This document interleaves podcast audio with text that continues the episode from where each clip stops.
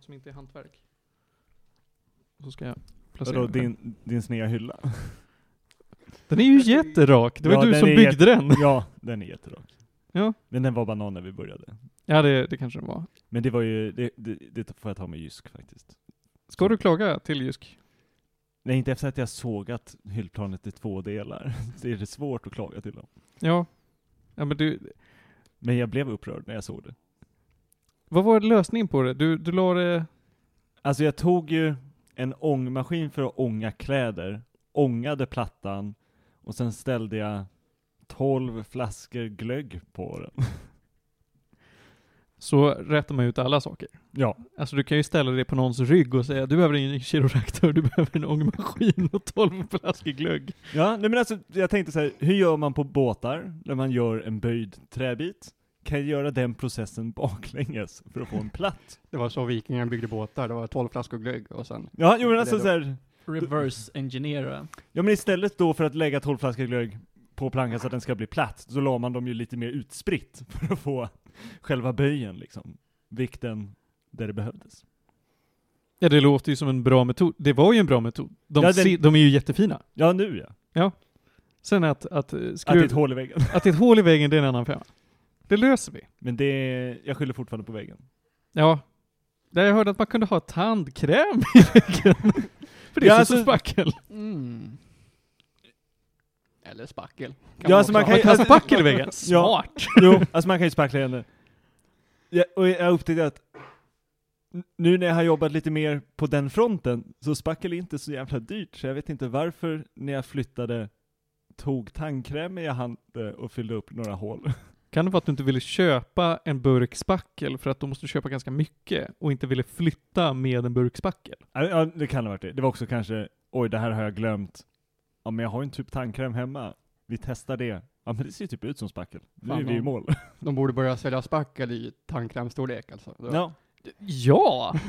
Alltså det är ju så många gånger jag vill liksom spackla igen ett hål och bara, ja, jag vill ju inte köpa en burk. Men precis, och ofta är det så, jag vill spackla igen en spik. Då behöver man ju inte sju kilo liksom. Spackel på lösvikt. Ja, eller hur? Ja. Jag kommer dit och plockar upp Ja. en uh, smörkniv spackel och. Jag menar, alltså, mer saker borde ju finnas på tub. Mm. Ja. Spackel är en, av- jag tror nog att det här egentligen finns, men då är det väl någon sorts eh, hålfog, eller vad de nu kan kalla det. Nej, men alltså, du, du kan köpa en säg, jättetub med spackel. Alltså en så här typ. Ja, men jag vill inte ha en jättetub, jag vill ha en liten tub. Ja. Grejen är att de, det finns små tuber också, för då är det ofta såhär, ah, den är träfärgad på typ, om du ska göra på Mm. möbel. Men då kostar den ju också så här 18 gånger pengarna. Så då är det ju special, Ja. spackel. Fan. Men nog om spackel. Ja, nog om spackel. Nu har vi väntat för länge. Nu, nu skiter vi i det här. Det ska inte vara något mer försnack. Vi lägger ner försnack. Ja, nej men alltså, Oh. vi var ju sena och blev sena. Exakt. Så här. Fort som fan, då kommer intro.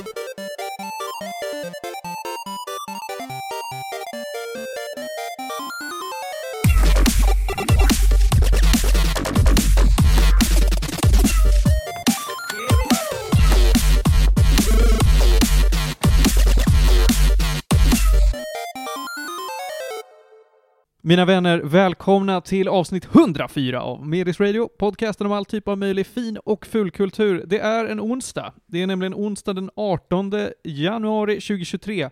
Till höger om mig sitter Johan Käck, Hallå! Theo Tappe mitt emot. Jajamän. och till vänster sitter Emil Erlandsson. Mätt och glad. Johan, det är bara vi från originalredaktionen här. Ja. Jag tror att det ser ut som Theo och Emil håller på att ta över.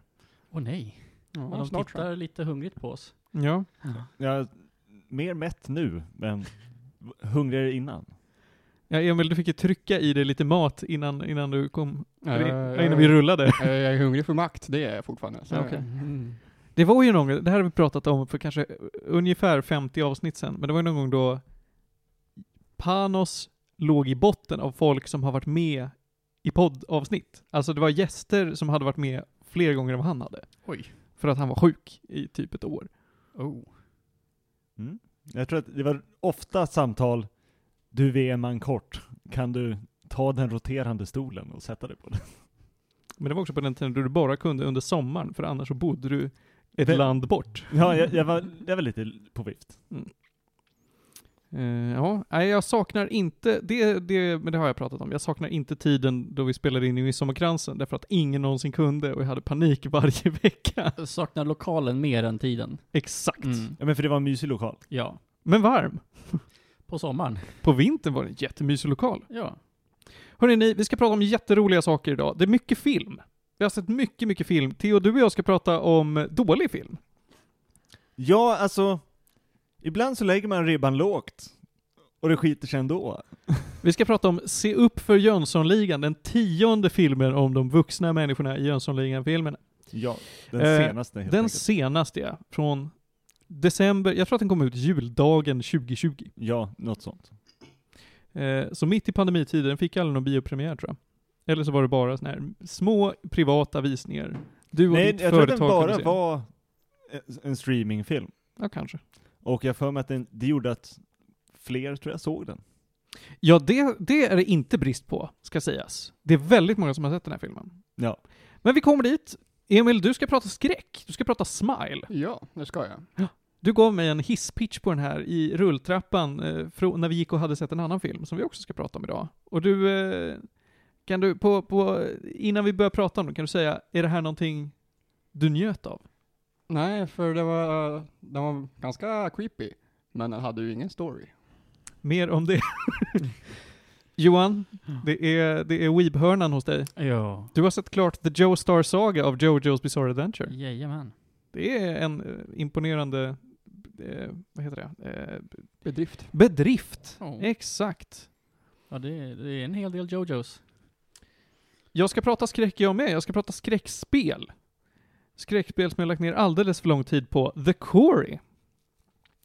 Eh, Theo, du ska prata om Dragon Age Absolution. Ja, tillbaka som Dragon Age gäst. Ja, det är väl trevligt. Visst är det en Netflix-produktion? Ja, det är en ny, relativt ny Netflix-produktion. Som är animerad. De tar eh, Castlevania-spåret, typ. Mer critical role-spåret. Ja. Mer Voxmakarna. Kul, kul. Mm. Och sen till slut då så ska vi ju prata om filmen vi var och såg i on... Mon- måndags. Måndags. Det var i förrgår vi såg den här. UFO Sweden. Ja. Crazy Pictures nya rulle. Mm. Nu vaknade du. Ja, nej, men det... Den har jag varit intresserad av. ja, det ska du fortsätta vara. Ja. Eh, Men vi ska börja med Se upp för Jönssonligan. Det här är en film regisserad av Thomas Alfredsson, med manus av Thomas Alfredsson, Henrik Dorsin och någon tredje snubbe. Ja, en... Låt oss kalla honom okänd. Han kanske inte är det, men för oss var han okänd. Ja, vi kallar honom Jokern. Eh, I rollerna... Från Batman eller? eh, Nej, eh, från eh, Rederiet. Rederiet, precis. Från kortleken. D- eh, I rollerna så ser vi Henrik Dorsin som Charles-Ingvar Jönsson. Vi ser eh, Anders Johansson, Ankan, som Ragnar Vanheden. Vi ser David Sundin Som David Sundin. som David Sundin. Nej, jag menar såklart Harry. Dynamit? Nej. Harry heter han. Eh, och Hedda Stiernstedt som Doris. Det här låter inte... Jag vet, jag vet inte vad det låter som, men det låter inte. Nej. Eh, I andra roller har vi också Lena Nyman, nej, Lena Olin, förlåt, Lena Ja. Nyman är nog död. Eh, tror jag. Mm, Nej, hon ja. kanske bara är jättegammal. Ja, alltså det... Hon, hon är på den där gränsen, kanske död. Ja. eh, Lena Olin i alla fall, och Reine Brynolfsson. Ja. Han gör en insats. Han gör en insats. Eh, jag kan börja med att säga det, han är nog med mer och gör heister än vad Ankan och David är. Ja, jo men det gör han. Men Ja. han- de har också lite mer, vad ska man säga, kemi mellan han och Henrik när de kör. Henrik spelar ju Sickan. Jag, jag, tror, jag tror att Henrik Dorsin tycker mer om Reine Brynolfsson än vad han gör om Ankan och David Det är mycket möjligt. privat. Så vad handlar den här eh, Jönssonligan-filmen om? Ja, Theo, vill du dra storyn i? Ja, alltså vi börjar, som många, med en liten förheist. Då vi bara droppas in. Till skillnad från många andra, så före förheisten, så har vi en liten så här. Vi ska presentera en liten backstory för en grej som blir relevant sen. Tydligen så finns det någon, inte magisk sten, men en sten, en finsk ädelsten. Det går bra nu Theo. Ja, sen Så eh, Sickan hamnar i fängelset, det skiter sig, som vanligt. Eh, och han kommer ut, han har en ny plan, och resten av gänget har lite hittat ett nytt spår på sitt liv som de vill testa, och inte så intresserade av att göra heister längre.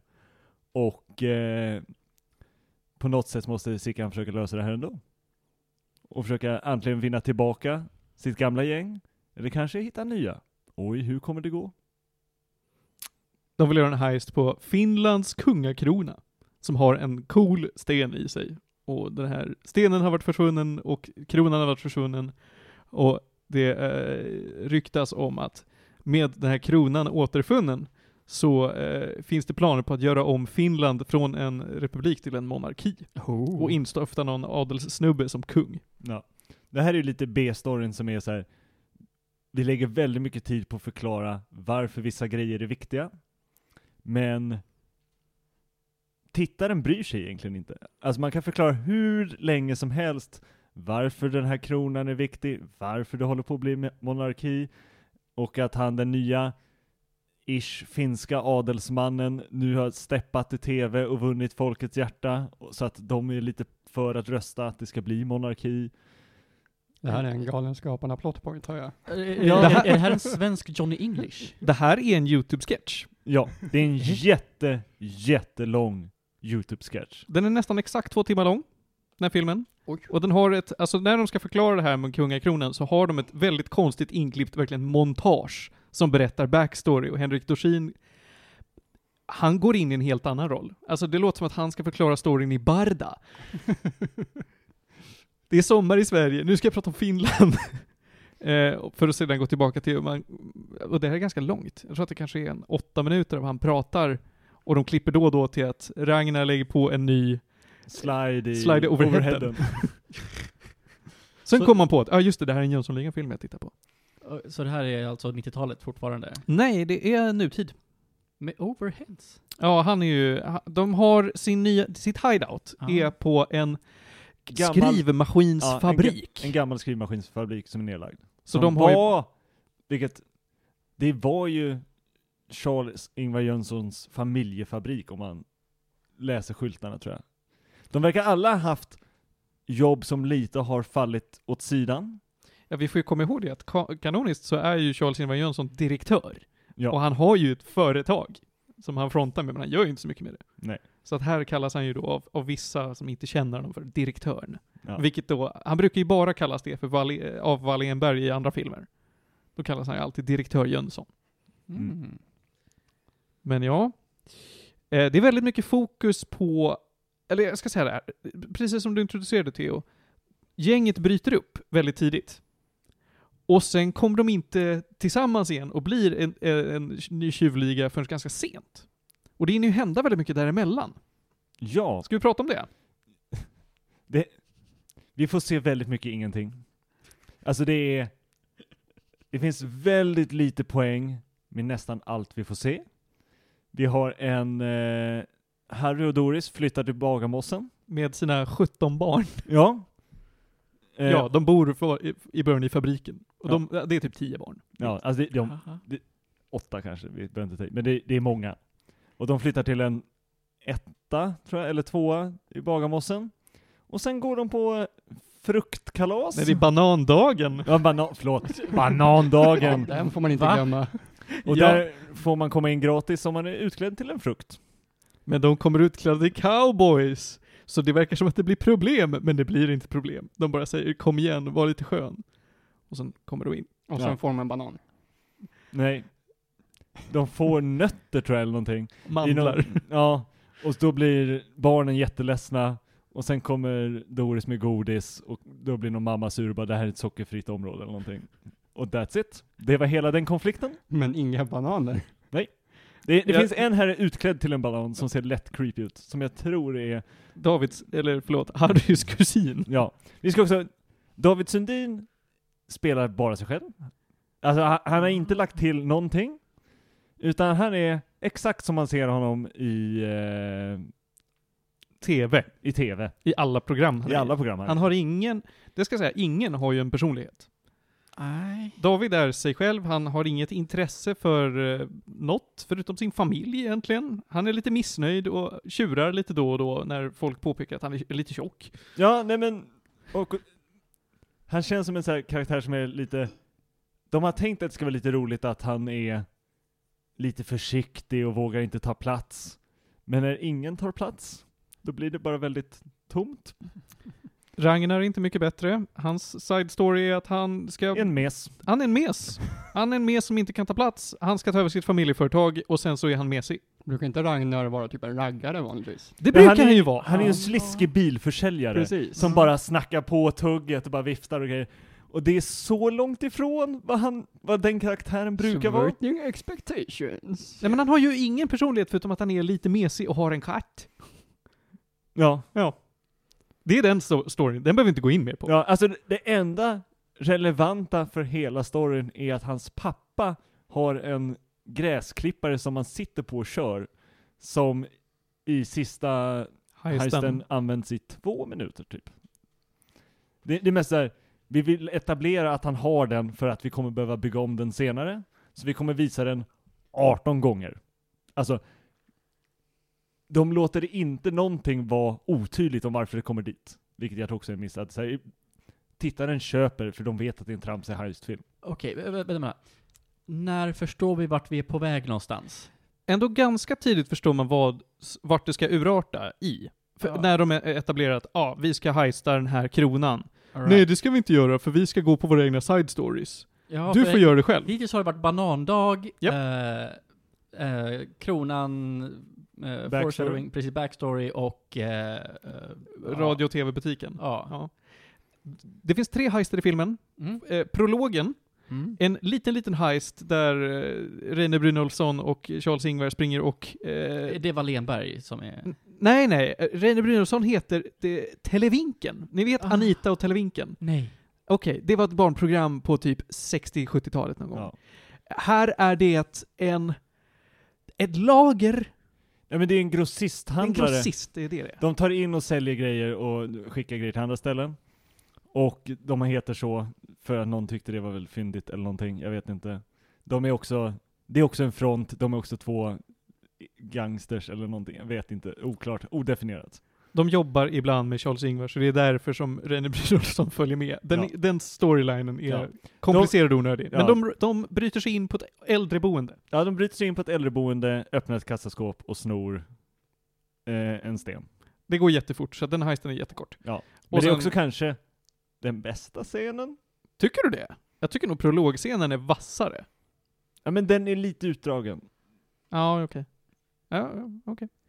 Sen är det ju... Nej förresten, jag, jag backar nog, jag håller nog med dig förresten. För den har det enda nya som jag tycker om i hela filmen.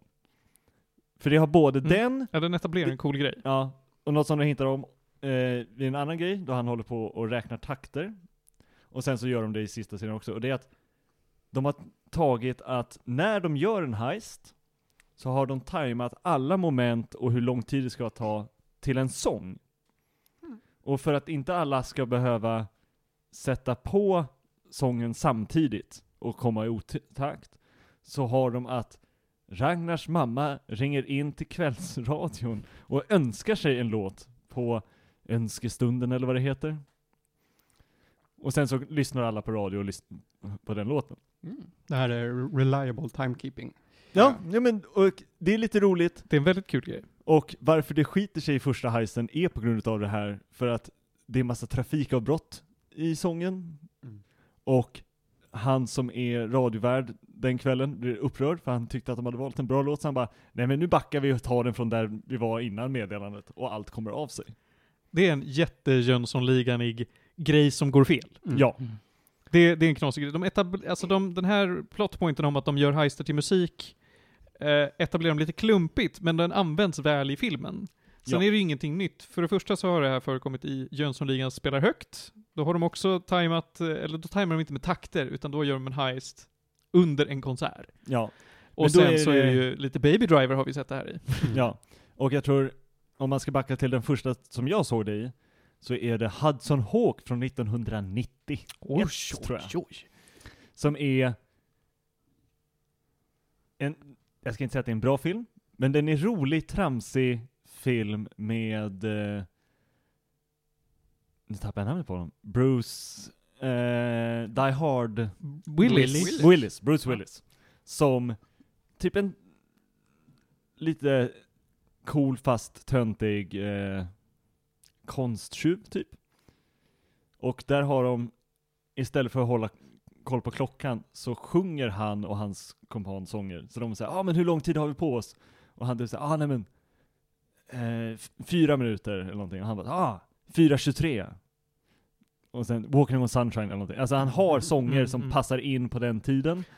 Och så får de liksom små musikalnummer då de sjunger sångerna samtidigt som de gör heisten. Så det är lite mer åt det hållet, då är det så här, ja men vi har den för att hålla tiden på vad vi ska göra och synka oss. I den här filmen så funkar det ganska bra. Ja, Jag tycker framförallt att första scenen funkar för att det är nog det bästa som den här filmen ger oss. Det vill säga Gitte Hennings trevliga klämkäckarmelodi från eh, någon gång på sent 60-tal tror jag. Ta med och fisk. Eh, ni vet ju att vi gillar gäddor i det här programmet. Mm. Ja, gillar, vi har, jag har försökt fisketemat, vår första logga var en gädda. Mm. Eh, så att nu tänker jag kapa det här och säga att vet du vad? Eh, om jag får en season desist av Gitte Henning, då tar jag det. Men vi kommer den här veckan att gå ut på Gitte Hennings Ta med och fisk, för den är så jävla skojig och studsig. All Ja. right. Och om det är det bästa som den här filmen ger oss, så säger det ganska mycket om den. Den var jättedålig. Ja. Och det är mest också att man sitter väldigt länge och undrar så här. Vi vet lite vart vi är på väg. Också vissa samman, liksom så här. oj vilket sammanträffande. Den släpper de. Och vissa säger, nej men det här måste vi förklara i halva filmen. Och man sitter och bara, men vi bryr oss inte. Varför har vi den här scenen här? Alltså, vi får veta vem Finlands eh, premiärminister är, för att han ska vara med i slutet i två minuter. Men vi måste ha några scener innan som är helt orelevanta för allting som händer. Det är alltså, du får inte veta vad han heter då ens, utan det är bara så här, man får några scener då han pratar med någon annan, Jarmo. säkert. För att etablera saker. Och Ja men då, det är mycket, de introducerar grejer för att förklara någonting, men det kommer aldrig någon punchline eller någon, de knyter aldrig ihop säcken, utan de bara öppnar upp nya grejer, och sen måste de förklara varför den grejen finns där, men det leder ingenstans.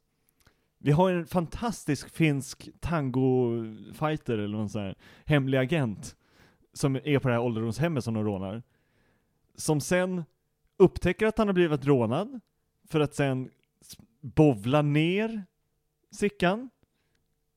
Men vad som händer med det får vi inte riktigt se, utan vi får bara höra så här, ah, nej men han skällde lite på mig. Och det går ganska lång tid att bygga upp honom som någon sorts skurk för att det sen ska urarta i, Ja men, han skällde lite på mig. ja, nej men alltså det, han byggs upp som ett, det här kommer vara ett problem, så ah, men det här är ett av de stora hindren i den här liksom, vi har någon hemlig finsk organisation som försöker skydda stenen, vi har de här som försöker skapa monarki, och liksom sen har vi Jönssonligan på sidan av som inte riktigt är Jönssonligan, men de försöker.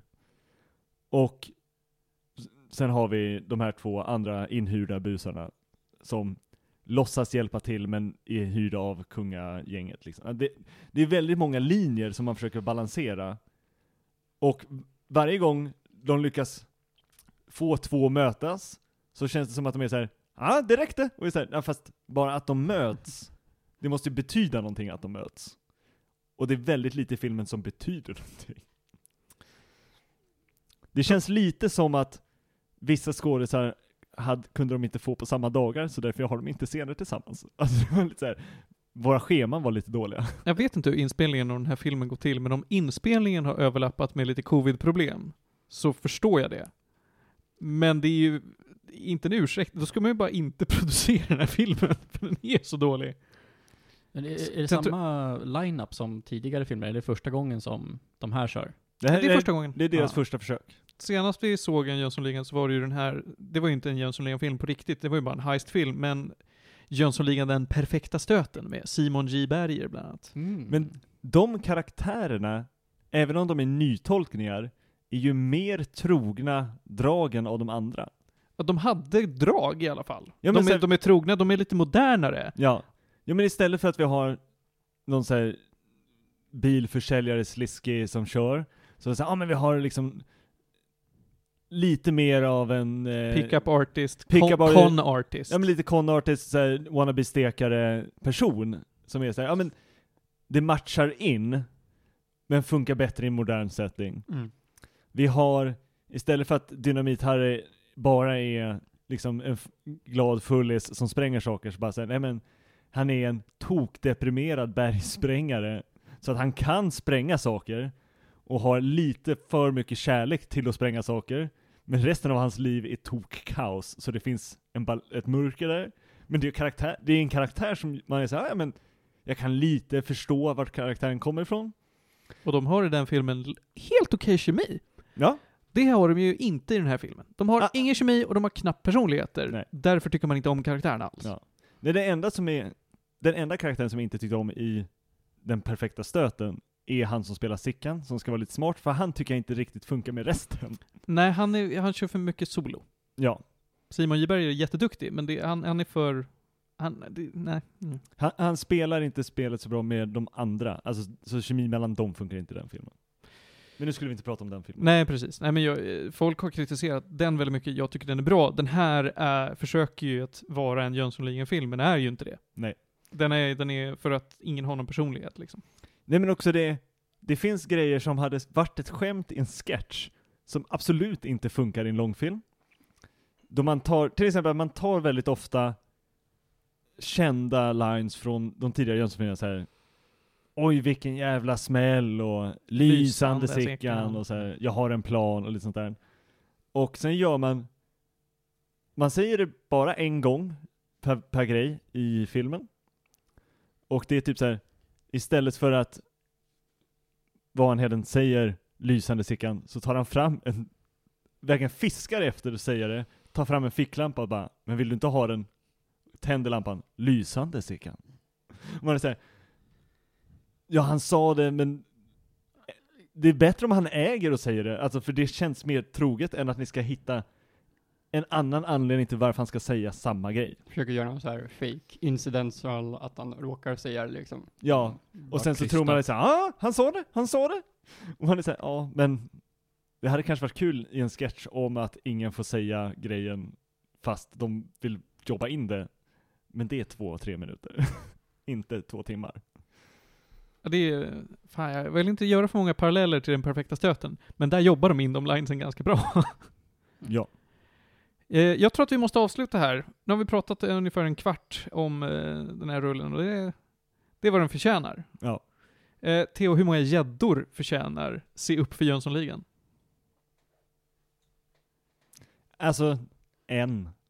En gädda? Av tio? Av tio så tror jag att den får en. Oj! Det var lägre än vad vi pratade om senast. Ja. ja men Men- det är en, kanske, den kan jobba upp sig på två på grund av Hudson Hawk-referensen. Men ju mer jag har försökt, vi såg den här ändå för två veckor sedan nu nästan. Och när jag skulle på vägen hit försöka komma ihåg lite scener, så är det, här, det är så lite som har fastnat. Utan det enda jag kommer ihåg var att jag var besviken. För det var så lite intressant i filmen att, som var värt att komma ihåg. Och jag säger, hade jag bara glömt den, då hade jag varit såhär, ja men det spelade ingen roll. Såhär tre, fyra, kanske fem, man överlevde. Men att jag verkligen såhär, jag kommer inte ens ihåg vad den handlade om. Men fan vad besviken. Alltså att, att den känslan var det enda jag hade kvar. Det gjorde att jag sänkte mig faktiskt. Oj, oj, oj. Ja, är det nog vår första etta vi har i Medis Radio?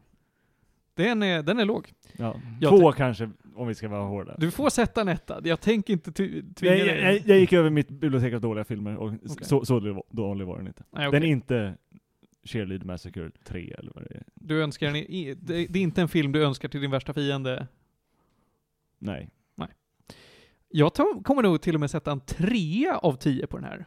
Och det låter ju generöst. Ja, i förhållande. med tanke på vad vi just har hört. Men jag säger så här att den är ganska snyggt filmad, ganska snyggt klippt, och Gitti Henning är bra. Mm. Då får den en trea. Det finns, jag vill inte att någon ska behöva se den här. Eh, inte ens folk som vill se alla Jönssonligan-filmer behöver se den här. Theo, du och jag pratade om, du, du har inte sett den förvisso, men eh, när det kommer till dåliga filmer så finns ju den fjärde lilla Jönssonligan-filmer. Lilla Jönssonligan och Stjärnkuppen. Som är, jag tror ändå, jag tycker det är sämre än den här. Mm. Den ligger nog liksom på en tvåa, kanske en etta, för att den har, den har ingenting, det är inte ens en, en barnfilm jag kan ge respekt till. Så därför så säger jag tre av tio. Se den inte! Mm. Det här är 69 kronor jag aldrig kommer få tillbaka. Det är väl 39? Nej, jag betalade, eller var det 59? Nej. För jag betalade ju för HD. Ja just det, kostar- förlåt! Vi tog, ju- vi tog ju och bytte upp oss, så 59 var det nog. Jag tror det var 59. Det var 39 eller 59. Men den var ju HD. Ja, jo, okej förlåt. Ja, två, två gäddor H- för HDn. As announced. Hörni, vi går vidare i programmet. Vi går vidare och pratar om någonting som eh, sparks more joy. Nej, det ska vi ju inte. Fan, det var ju det. Vi ska ju prata Smile. Ja, Fan.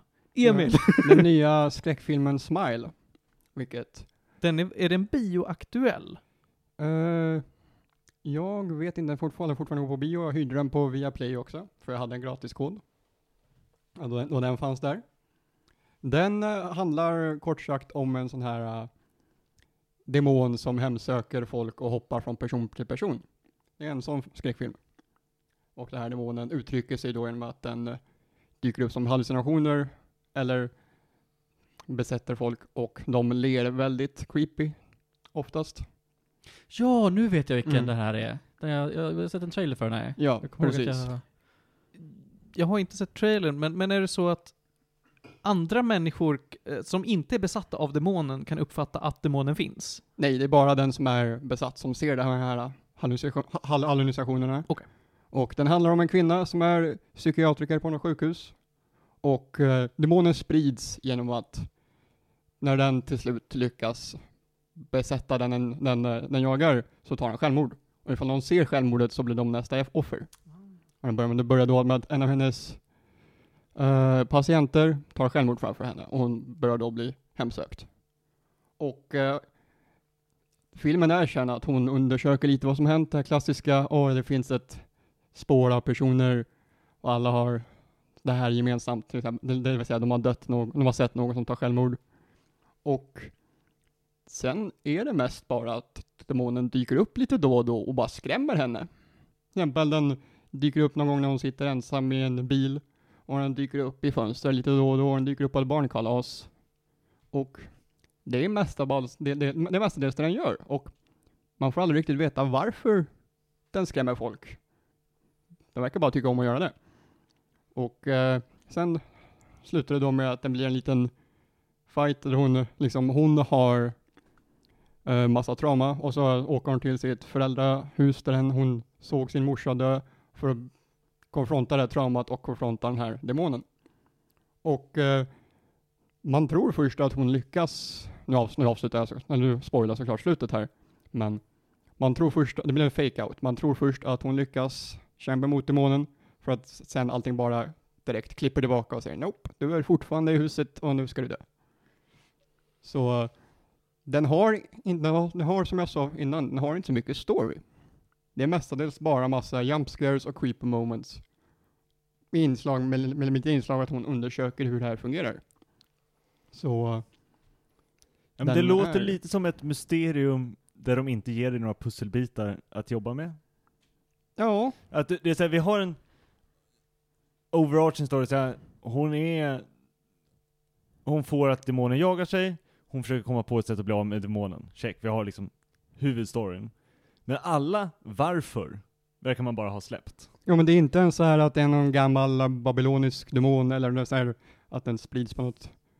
Den har, har ingen origin, den har inget namn, den bara dyker upp och den har ingen riktig anledning till att skrämma henne heller. Okej, så att, att hon undersöker vad det är som har hänt är inte ett mysterium alls, utan hon bara undersöker vem det här har skett. Ja, alltså, och det mysteriet är ju, det finns en, det mysteriet utmanar, eller u, avslutar sig att det finns en person som har överlevt det här och hon tar reda på hur man överlever det här. Vilket Okej. också leder till ytterligare en fake-out.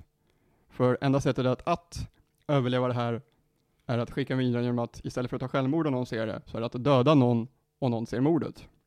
Det var så han som lyckades ta sig vidare. Och det blev ytterligare en fake out och hon faktiskt dödade någon bara för att inse att det här var också en hallucination. Så det är dubbla fake outs på båda lösningarna. Vilket känns ganska cheap.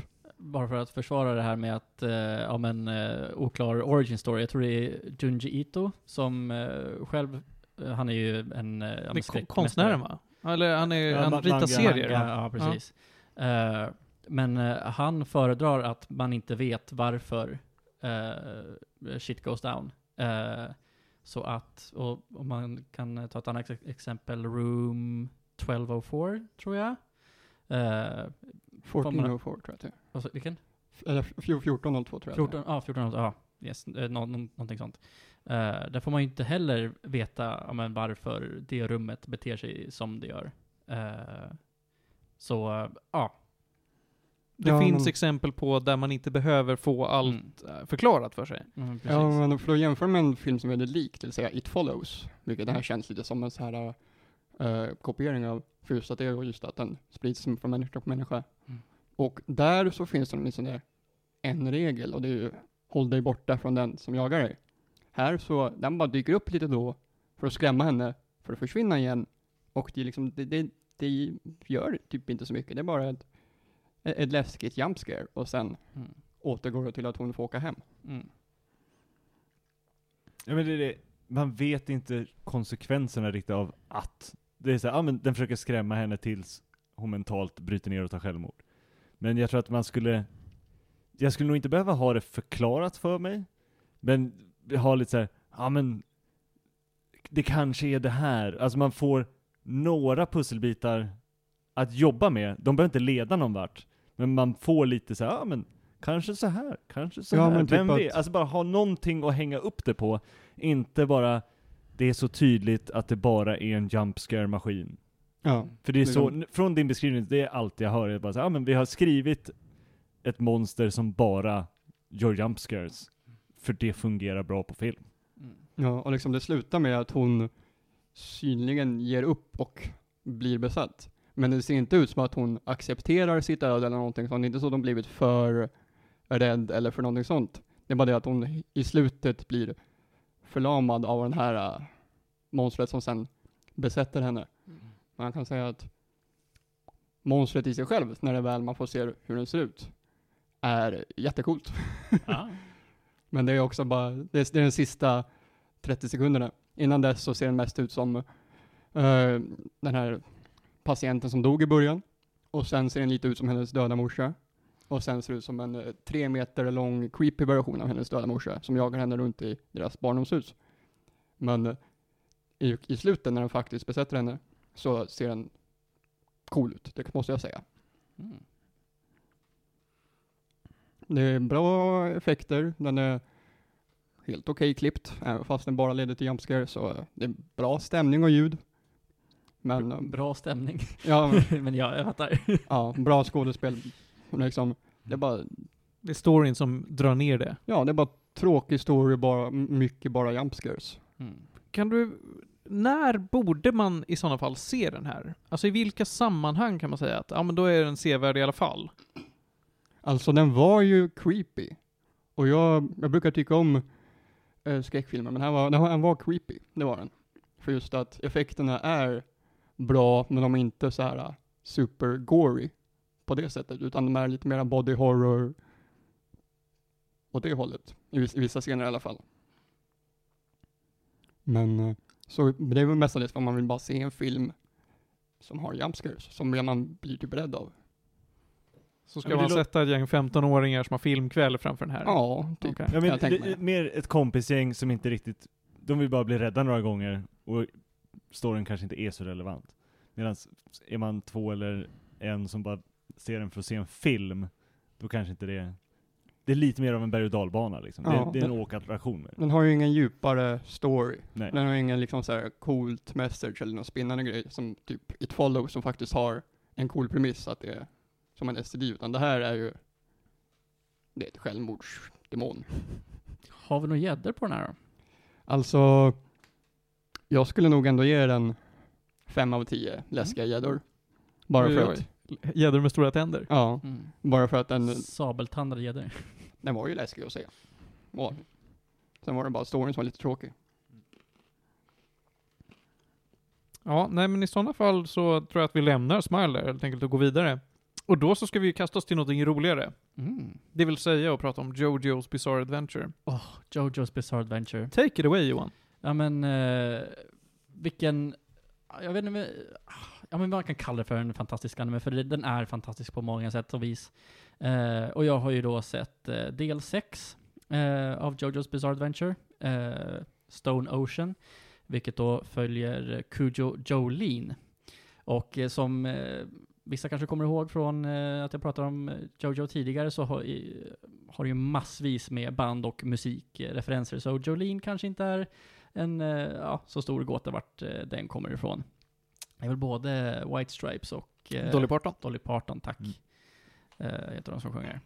Eh, anyway, eh, Kujo Jolene. Eh, har man lite koll så hör man att, ja men vänta lite, Kujo, det har vi hört tidigare. Det är ju faktiskt Jotaro från eh, del 3.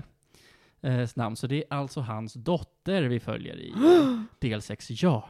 Eh, När du säger del, motsvarar det typ en säsong? det motsvarar en Jojo. Va? ja. Eh, därför att eh, del 1 är inte sådär jättelång. Eh, den är, kan det vara fyra, fem avsnitt kanske? Och då Tror får man, åtta kanske till och med. kanske till och med. Eh, då får man Jonathan Joestar. Eh, och då får man ja, men, hela bakgrundsstoryn med Joestars och Dio, eh, som är typ the main villain eh, genom hela serien, eh, på sätt och vis. Som har följts upp av eh, Joseph Joestar, som också då är med i både del 2 och 3.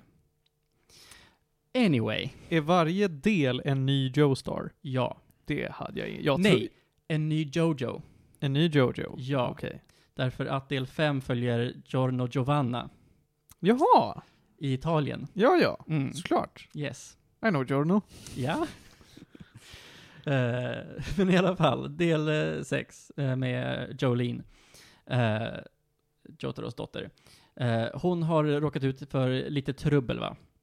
Därför att hon är ute och åker med sin pojkvän, men så kör han på någon fotgängare.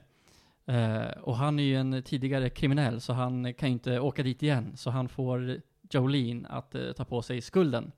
Så hon åker in i finkan. Eh, och eh, serien börjar med att, eh, eh, och det här är så här, det finns bra moments i Jojo, och sen så finns det såna här eh, bizarra, ja, eh, moment där av ingen anledning alls så eh, har en vakt sett Jolene eh, ja, göra sin grej, kan man säga. Har det här någonting med storyn att göra? Absolut inte. Uh, men det är så, så basically Stone Ocean börjar. Uh, och uh, hon blir då förd till det, där hela storyn då kommer höra till, vilket som heter, ska se, Dolphin, jag ska se, Green Dolphin Street Jail. Där det visar sig att om någon är ute efter både henne och hennes far. Eh, och så är det ju massa stand users, men hon vet inte att hon är en stand user än. Men eh, i vanlig anda så händer ju någonting som gör att hon kommer på det. Och sen så följer man, ja men lite grann eh, formulan som man, jag kanske vill kalla Sailor Moon-formulan. Eh, bara för att det var där jag såg det först, vilket är hela grejen att vi har en bad guy per eh, avsnitt ungefär. Eh, Eh, oj, hur besegrar vi den här? Eh, kommer på något eh, clever sätt att eh, ja, besegra dem. Tada, vi fortsätter. Eh, men den funkar nice. För det är ändå en av grejerna som jag har tyckt om med uh, Jojo's Bizarre Adventure, det är att nästan alla strider har en väldigt tillfredsställande ja, men liksom lösning på hur de eh, men Besegrar skurken. skurkar. Ja. Eh, sen så tycker inte jag att jo, eh, Jolene har eh, den mest intressanta kraften. Hon eh, har ett snöre, Som kan? eh, blir längre. Ja. Hur långt är ett snöre? Hur långt är ett snöre? Mm. Eh, Frågan vi alla ställer oss. dubbelt så långt på, så från eh, halv, halva längden. Ja. Eh, anyway, eh, så hon kan basically göra hela sin kropp till ett jätte, jättelångt snöre. Det är hennes kraft, vilket är typ den lamaste av alla Jojos. Eh, det är heller inte min favorit Jojo. Eh, men jag tror inte att det är min, den som jag tycker om minst heller, för det är typ Jonathan, för han är ganska ointressant faktiskt. Eh, frågan är om jag tycker om honom, henne bättre än Joske från del 4. För grejen med Jolene är att hon eh, är inte jättesmart. De andra är liksom antingen är de intelligenta eller har någon sorts liksom så här street smart. Men Hon kör, känns som att hon kör mer på uh, ja, men instinkt och liksom bara allmänt driv. Uh, jag läste faktiskt en eh, Reddit-post uh, precis innan podden nu, som förklarar ganska bra att uh, storyn blir inte intressant förrän den sista tredjedelen av del 6. Då man liksom får mer backstory, man får mer förståelse för varför alla karaktärer gör som de gör. Uh, men ja, uh, med det sagt så uh, wrappar ju den här säsongen upp hela Joestar-sagan. Alltså från Jonathan Joestar till uh, Kujo Jolene.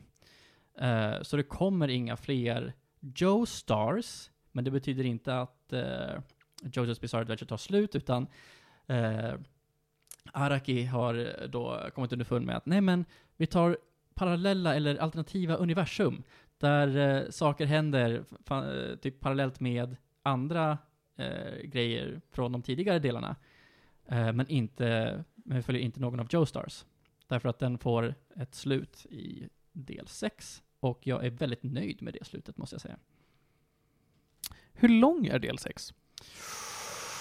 Är det fler än 20 avsnitt? Nu måste jag kolla bara för det. Eh, men jag hade ju den uppe där. Med cirkus 20 avsnitt då? Eh, Säkert nästan minst. 23. Ja, det brukar ju vara det. De, de släppte den i eh, två omgångar nämligen. Oj, du är en sån? Jajamän. Eh, och det var inte särskilt jättesnyggt heller, eh, tycker jag. Eh, men det var vad de gjorde, jag ska se. Nej, det var inte bara 12 eh, avsnitt. Hallå? Uh, My Animalist, nu. Nu. Men är den 12 plus 12 då? Kan det vara så? Minst. Eh, Vi säger att den är 12 plus 12. Ja. Eh, Så, så länge den är, jag, jag var nyfiken på om det var liksom 5 eller 50 vi snackade om. Så att jag, jag kan säga plus Ja. minus mm, 24 då. ja. Eh, och det här antar jag att du har sett på Crunchyroll? Eh, nej, jag Nej. har sett den på Netflix. Ja, Därför ja, att det här är faktiskt ett Netflix original. Mm. eh, som de har köpt in sig på. Du kan däremot, och det, eh, du kan inte se hela Jojo eh, på Netflix. Du kan se del 1, del 2, del 6. Kul! Gud vad smidigt. Ja. Mm. Jag tror man kan se del 3 också. Om jag vill se del 4 och 5, då kan jag titta på Då är Crunchyroll. det Crunchyroll som gäller. Okej. Eh, det börjar lida mot att vi ska gå vidare, så vill du, Mm. vill du säga någonting mer? Eh, alltså Jojo är en väldigt fascinerande serie som, eh, ja men, egentligen har präglat scenen på eh, ett och annat vis. Den är ju extremt macho, det är mycket muskler, det är mycket skrik och panik. Eh, men de gör det alltid med glimten i ögat. Eh, och den är väldigt over the top, med flit, och det är väldigt snyggt. Ja, men alltså den har alltid varit nummer ett på bara så här. vi gör det 120-130 procent. Vi, vi Ja. håller aldrig tillbaka Mm. oavsett hur tramsigt det är. Ja. Och det blir liksom inte tramsigt bara för att den liksom gör det så medvetet. Ja, nej men och den tar ju sig själv seriöst. Mm. Oavsett hur tramsigt det är, så den tar det som att det skulle vara Ja. på liv och död liksom. Ja, samtidigt som den vet att äh, vi bara kör. Ja. Eh, så jag vill nog ändå ge den här, eh, ja men, 8 av 10 tror jag ändå. Så hela serien igenom. Okej, ja, men Mm. vad kul. Det är ett bra betyg. Mm. Ja, det är en sån här serie som jag, jag kanske ser någon gång. Den ligger inte på min priolista, men det är... Folk talar gott om den. Ja. Ja, men så har jag planerat att se den, jag bara aldrig get around to it. Jag har sett första delen, det har jag. Mm, med Jonathan. Ja, Ja, det är ju med Joseph som den eh, blir bra. Det är och det det jag är ju min eh, favoritröstskådespelare också. Eh, mångas favorit är ju Jotaro. Men det är för att det är där som hela grejen med stands börjar. Eh, och han är en ganska cool karaktär, det är han. Eh, men jag vet inte om, alltså jag tror jag håller mig till Joseph alltså, ändå. Eh, antingen Joseph eller uh, Giorno faktiskt. Josef är han som slåss mot nazisten, eller hur? Ja! Då har jag sett fem avsnitt av det också. ja! Åh. Jag, jag har aldrig varit så glad över att se en nazist i någon annan serie. Där de kommer eh, framåt slutet av eh, del två. Det är helt fantastiskt. Man bara yes! oh my god. Vi, vi lämnar Jojo's Bizarre Adventure och går tillbaka till skräck. Eh, det här tror jag blir, eh, det här är ett ämne som jag har velat prata om i många avsnitt nu, som jag äntligen får möjlighet för att jag blev idag klar. Eh, The Quarry. Hur många här har hört talas om The Quarry alls? Men det är väl en del av eh, Dark Pictures? eh, Nej, den är inte det? det är inte det. Dar- det är kul att du vet vad Dark Pictures är. Ja. Det är inte många som gör. Nej, jag trodde det var ändå ganska känt. Men det är de, eh, Supermassive Games. exakt. De som har gjort, framförallt brukar folk säga Until Dawn. Just det. Mm. Och det vet ju, ja, alla nickade och visste i alla fall vad Until Dawn var. Och jag kommer prata lite om Until Dawn. Jag har, tror att jag har recenserat det. Regisserat. Ja, det hade varit kul. Jag tror att jag har recenserat Dawn får- i den här podden. För Ja. många år sedan. Ja, nej men vi har pratat om den. Ja. Det är ett fantastiskt spel som är bättre än The Quarry, kan jag börja med. Eh, ju mer jag tänker tillbaka på Until Dawn, desto mer tycker jag om det och desto mer fel, eller problem ser jag med The Quarry. Men låt oss gå in på det. The Quarry är likt Supermassive Games andra stora projekt ett cinematiskt spel med skräcktema. Det är alltså bland de snyggaste spelen som någonsin gjorts. Det är fotorealistiskt, det är jättevackert. Det är eh, mindre fokus på gameplay, mer fokus på story och quick time events. Det kan man tycka vad man vill om. Ja. Och sen är det ju såklart sån här, dina val spelar roll. I eh, Until Dawn så fick vi det förklarat med den här The Butterfly Effect. Att ja, men eh, när, du kan göra en liten, liten handling och sen så kan det braka lös och eh, ge upphov till att det händer någonting down the line som är eh, stort och allvarligt. Något som jag vill ställa en snabb fråga, när vi exakt är här. Ja. Det är i Until Dawn, så när vi får en, för vi hoppar ju mellan de olika spelarna i de olika karaktärerna. Och då kan man ta upp dem och så kan man få ett litet karaktärshjul där man ser lite styrkor och svagheter. Och spelar man med, spelar man rollen som den här karaktären är, så leder det oftast, inte alltid, men oftast till ett mer positivt resultat än negativt. Och är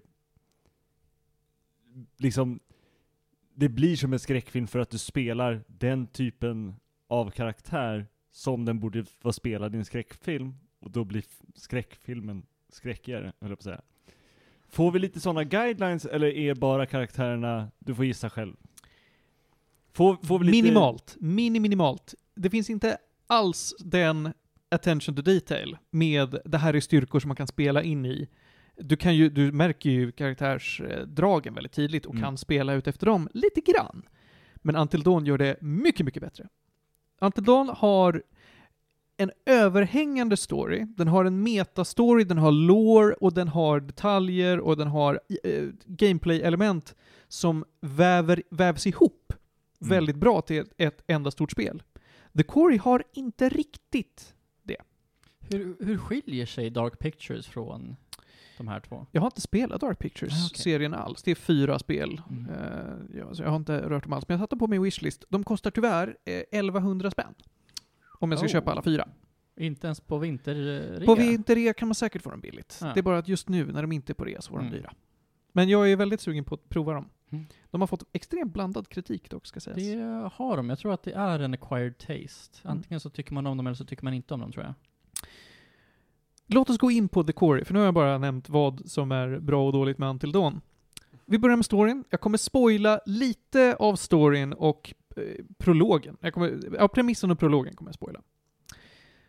Eh, det börjar med att vi får se två ungdomar sitta i en bil. De är på väg eh, för att jobba på ett sommarläger. De kör på någonting och eh, girar av vägen. Killen, det är då killen Max och eh, tjejen Laura. Max står och reparerar bilen medan Laura går på upptäcktsfärd. Hon ser läskiga saker. De blir stoppade av en polis som säger hörni, åk inte till sommarlägret. De säger varför inte då? Han säger jag är polis, gör som jag säger. De säger fuck you, åker till sommarlägret och eh, blir överfallna av någonting mystiskt i mörkret. Laura tar sig därifrån, men får en spruta i nacken av polisen och somnar in.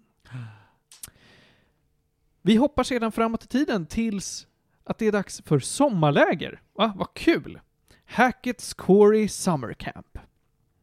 The Quarry syftar då på ett eh, kalkbrott, eller då i det här fallet är det en, liksom en dal som tidigare har varit ett eh, gruvbrott där det har funnits ja, allehanda eh, gruvor och grejer.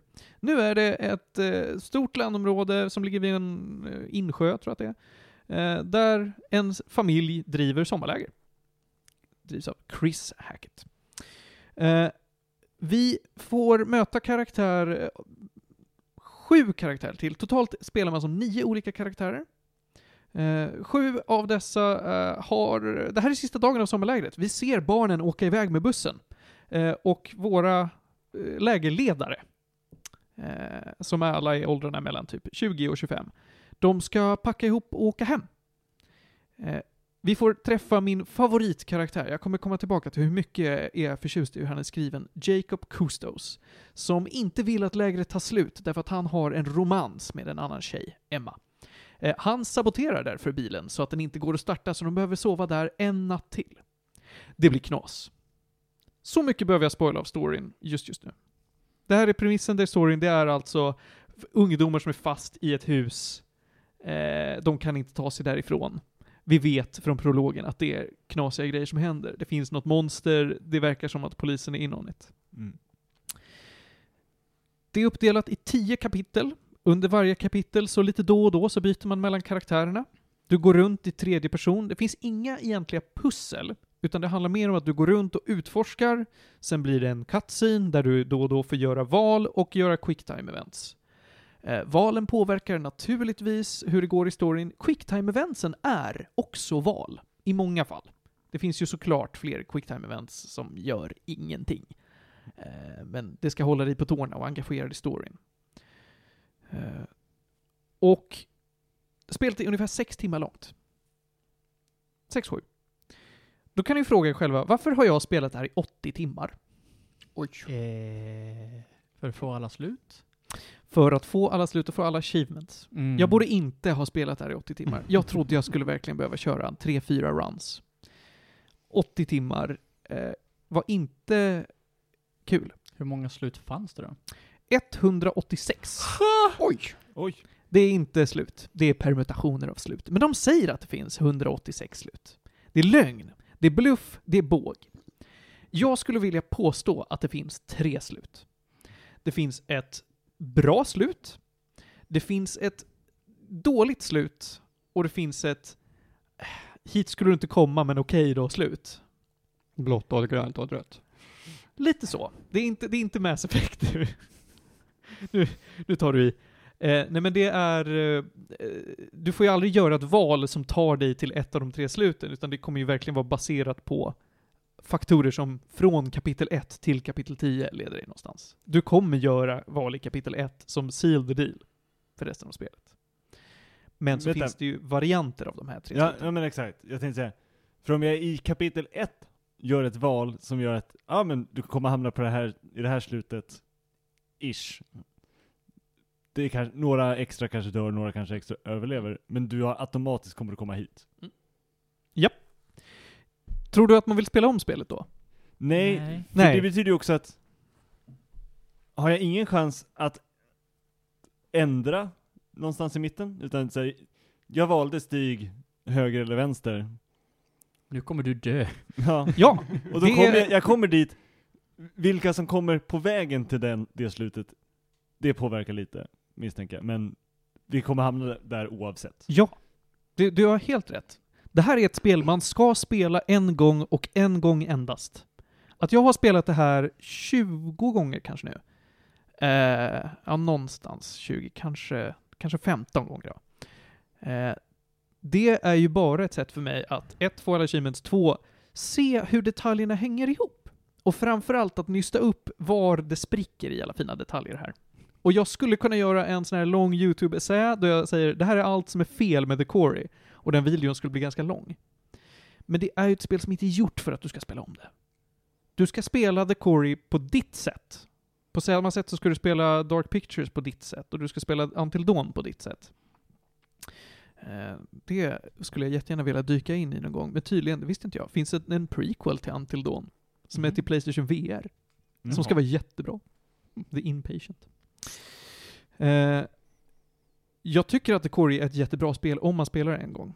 Men det är ju saker som att, ah, det här valet visade sig påverkade inte så mycket. Det här som jag gjorde i kapitel 1 låser mig i resten av spelet. Och det var dolt, inte i ett val, utan det var bakom ett quicktime-event. Så att misslyckas jag med det här quicktime-eventet, som är jättelätt att misslyckas med, så har jag stängt av så mycket. Ah. Det, Det är ju okej, för du ja. vet ju inte om det första Nej. gången du spelar om det. Mm. För grejen är att oftast är det Mass Effect, Dragon Age, andra spel som också har val. Så länge du tror att valet är viktigt. Så länge Mm. i momentet du upplever det som att säga oj jag gjorde ett val. Då är det ett bra val. Oavsett om den har en påverkan eller inte. Oftast. Problemet är när man har för många, de här spelar inte rollval, eller och riktigt viktiga val inte riktigt framgår när de är det.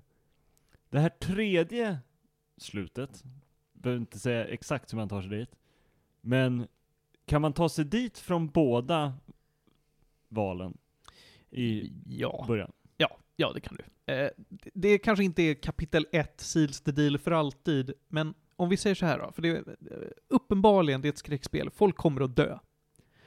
Eh, det finns, ja men det kan jag spoila. Nu ska vi tänka efter det här då. Det finns 18 karaktärer i spelet tror jag, kanske färre. Det finns nio som du styr, och det finns några andra som är i Hackett's Quarry. Mm. Eh, två kommer alltid att dö. Det är en del av storyn, det är en plot point som Ja. du inte kan undvika. Du kan få att alla 18, jag slänger ut den siffran, det är, skriv till medisradio.gmail.com om ni vill klaga, kan också dö. Eh, och, och 16 kan då överleva. Så två kommer alltid dö, du kan rädda alla 16, du kan döda alla och du kan komma till ett mellanstadium. Eh, och jag kommer inte spoila vad det är, men du kan du kan fucka med dina karaktärer. De kan bli eh, besatta, säger vi. Vi säger att de blir besatta. Du kan bli, få alla att bli besatta. Att komma till den punkten är så svårt att det är 0,9% av Steam-användare som har den achievementen. Det är imponerande. Ja. Det är alltså, spelet vill inte att du tar dig dit. Spelet vill heller inte att du har ihjäl alla. Eh, att bara ha ihjäl dina nio eh, spelbara karaktärer är också så svårt att det är 1%, det är alltså 0,1% fler som har haft ihjäl alla. Mm. Jämför man det med hur många som har räddat alla, så är det ju betydligt fler, men jag tror att det är för att folk använder en guide och spelar det på rätt sätt. Mm. För att såklart, det som är the good ending är att alla överlever. Jag skulle vilja säga att det, det är inte riktigt sant. Det är inte riktigt sant att det är så, men, men det, det är bara från spelets egna perspektiv. Från dig som spelare, så du gör ju bra när du räddar någons liv, eller hur? Mm. Mm. Ja, det är så det funkar. Det känns som att de har lagt in eh, inte bara ett ufo-slut, utan två eller tre. Det finns inga ufo-slut. Ja, men jag tänker liksom så här motsvarande, Ja, liksom, så här absurt svårt att hitta weird slut. Visst är det så, men de är inte så speciella. Det Mm. händer ingenting när du kommer till ett sånt slut. Det är bara en variant på, på Det, det låter Mm. som att så här, vi har egentligen ett slut som vi vill att du ska komma till. Och hur, sen är det så här, på vägen mot det slutet, hur många dör? Och sen Ja. så har vi, eftersom vi har ett spel då folk kan dö eller och andra onaturliga saker kan hända, så är det så här, ja, men om dessa grejer händer för alla, så vi får väl skriva någonting ifall vi hamnar längst ut på en av de här grenarna. Men de grenarna vill vi egentligen inte att man ska följa hela vägen ut, utan vi vill att man ska gå på huvudgrenen. Men det känns jättekonstigt om de annonserar ut att men vi har 186, då kommer det finnas folk som letar efter alla jäkla 186 slut. Ja. Ja men precis. Men det, det är, ju- det är verkligen, när jag säger 186 så är det ju inte det, utan det är, det är verkligen, du gick höger eller vänster här. Mm. Eller, och det är ett slut. Och du kan fortfarande hamna på punkt Ö. Mm. Sen är det, ja, du i kapitel 3 så valde du att ta upp koppen istället för att lämna koppen på plats. Då är det till slut. Det är jättelöjligt att kalla det så. Noterar den att du hamnade på slutnummer 144 där du plockade upp koppen, eller är det bara... Nej, den noterar inget sånt. Men det finns, det är det som jag tycker också är störigt, för det var jättesnyggt uppbyggt i Antildon med ett väldigt fint träd som visade hur du hade gått. Här finns det inte det, utan då är det eh, beskrivet med VHS-band som beskriver alla plotlines. Det finns, jag tror att det är 12 plotlines i spelet. Som är den här, den här, ja men det är verkligen, det är en storyline. Det kan vara en karaktärsresa, det kan vara en gruppkaraktärsresa, det kan vara hur agerade ni i den här situationen och hur påverkade det senare. Och i de, varje kassettband så är ju samlingen med dina val i den plotlinen. Så det kan vara eh, Jacob eh, dök i vattnet för att plocka upp en grej, eller Jacob sprang för att rädda en karaktärs liv. Och sen så kan det vara, när Jacob räddade den här karaktärens liv så gjorde han A och inte B, och så vidare, så vidare, så vidare. Så att det är därför antalet olika varianter som du kan göra för att nå slutet. Ah. Det är därför jag vill vara tydlig med det finns tre slut. Mm.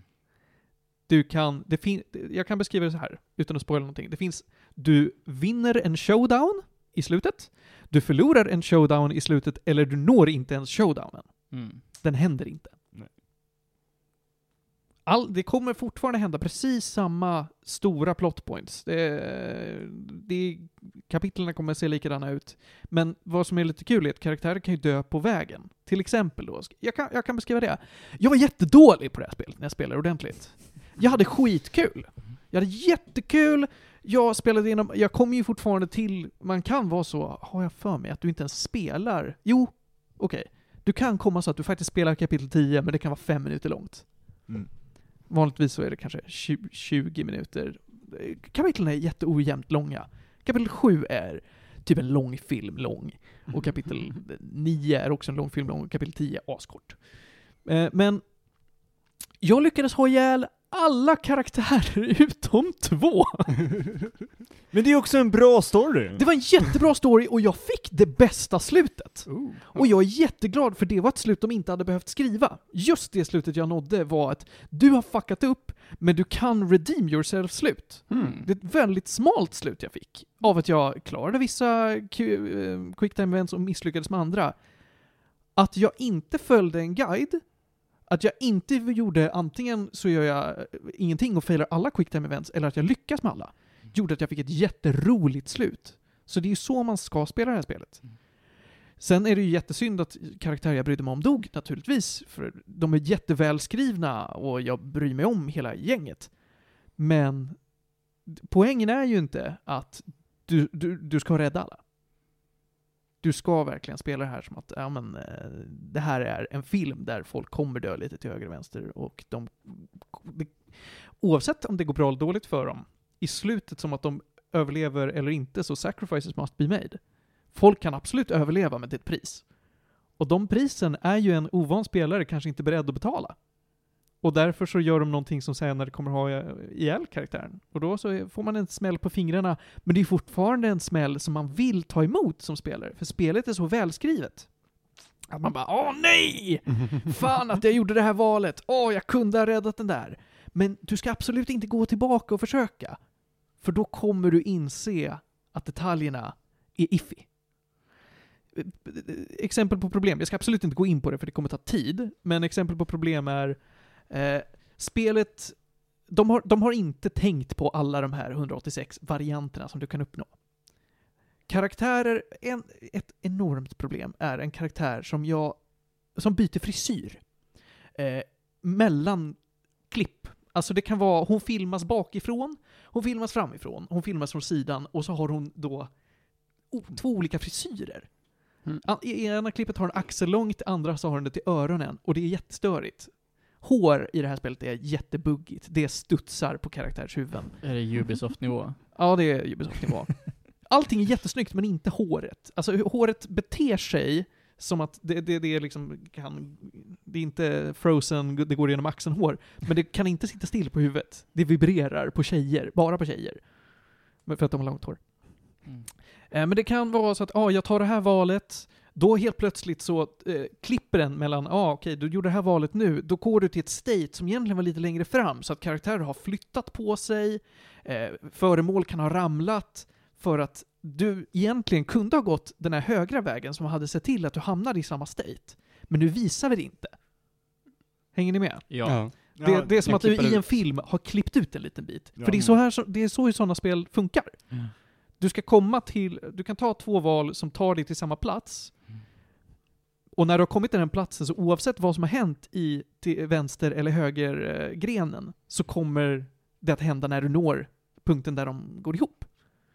Så Men har man missat kan typ såhär, ja, i ena så var det de här två karaktärerna bro, bråkade och välte bokhyllan, säger vi. Och sen så bara, ja fast jag var inte ens där när de bråkade så jag såg inte det. Eller, jag, det, en av dem är döda, men jag gjorde valet som gör att jag kommer till punkten som borde vara efter de har bråkat. Så att även om den ena personen är död, så är bokhyllan vält.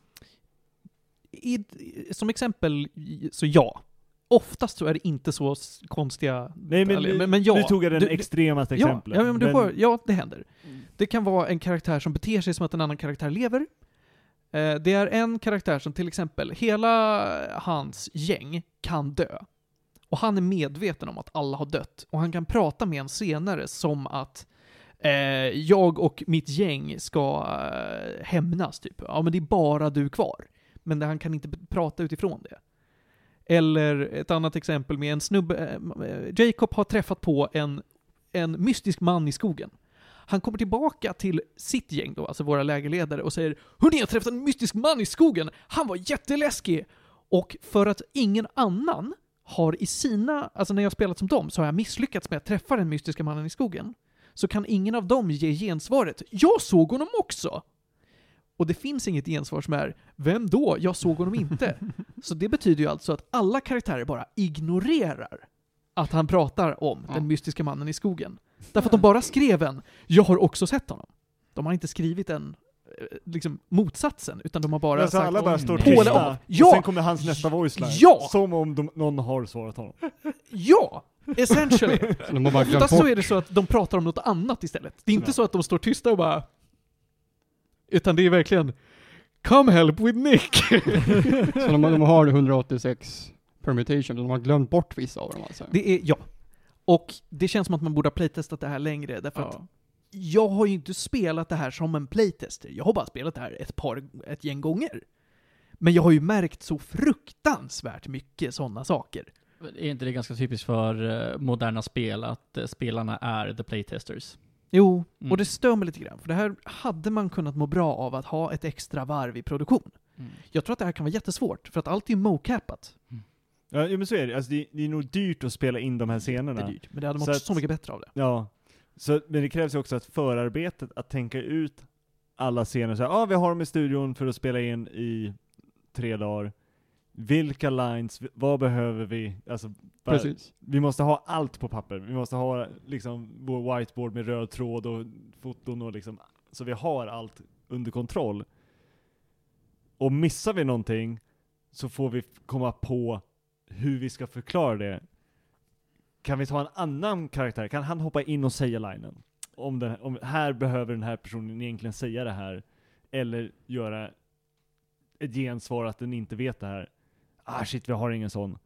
Ah, men den här personen var i scenen, eller vi, spelaren vet att den är i närheten. Den kan komma gåendes och säga någonting för att få storyn Alltså, det går ju att lösa, Om man Men det- planerar. Ja, men man måste ha planerat väldigt mycket. Och i värsta fall så är det så ja ah, men vi gjorde de här missarna, ja, vi får väl ha några reshoots. Och så får det kosta. Ja, det, det hade mått bra av det. Oftast, om du spelar en playthrough och spelar naturligt så kommer du inte märka så mycket. Men det finns också motexempel på när att jag har spelat fler playthroughs har gett mig ett mervärde. Eh, det, jag ska inte gå in på det så mycket, men karaktären Travis är mer välskriven än vad man tror. Spelar man, honom, spelar man en playthrough så kommer man tycka att han är ett jävla arsel. Spelar man flera playthroughs och gör annorlunda val så plockar man upp andra detaljer som ger hans karaktär ett mycket större djup och han är otroligt, eh, inte, eh, alltså man kan sympatisera med honom, men, men man förstår honom på ett helt annat sätt. Och då är det ju så att, ah, Det här är inte, jag har gjort fel. Jag har gjort ett annat aktivt val. Det här är inte dolt bakom quicktime events, utan jag måste gå väg A och väg B och de vägarna ger mig helt annorlunda info. Det är ju bra. Mm. Det är så vi vill att det ska se Mm. ut. Ja. Ja, och då låter det nästan lite grann som att det kanske inte bara räcker med en genomspelning utan två, tre. Nej men det är ju problemet, det är bara han. Det är Ah, bara, ja. bara han. Och Mm. det, det rättfärdigar inte Ja. sex timmar till liksom. Fair. Då man spelar raka motsatsen. Mm. Spelet är, alltså karaktärerna i sig, supervälskrivna. Jag älskar dem. Jag älskar, eh, vissa karaktärer är såklart, ni är B-karaktärer, ni beter er jättedumt, men de är i alla fall konsekventa. Det finns en kärleksrelation där. Vi pratade ju om Jacob och hans kärleksintresse Emma. Vad du än gör i spelet så kommer Emma aldrig att ta tillbaka dig. Spoiler. Och att hon inte gör det kan ju få henne att verka jättejobbig och osympatisk, för du kan ju använda så många argument från Jacobs sida. Du kan ju, eh, han kan ju förklara sin kärlek på 41 gånger på olika sätt. Du får så mycket val. Men du kommer aldrig att nå punkten där hon tar tillbaka dig. Och det är ju nice, tycker jag. Jag tycker att hon håller sig till en karaktär. Du kan inte skapa henne till något annat än vem hon är. Och det gäller alla utom huvud, eh, vad jag ska säga är huvudkaraktären, eller hon du spelar mest och Laura. Henne kan du verkligen formge. Eh, men de här mindre karaktärerna, såsom då Nick och Emma, de, de är de de är, och det är okej. Jag önskar att de hade varit större karaktärer, men jag menar, du har nio. Alla kan inte vara huvud, huvudrollen.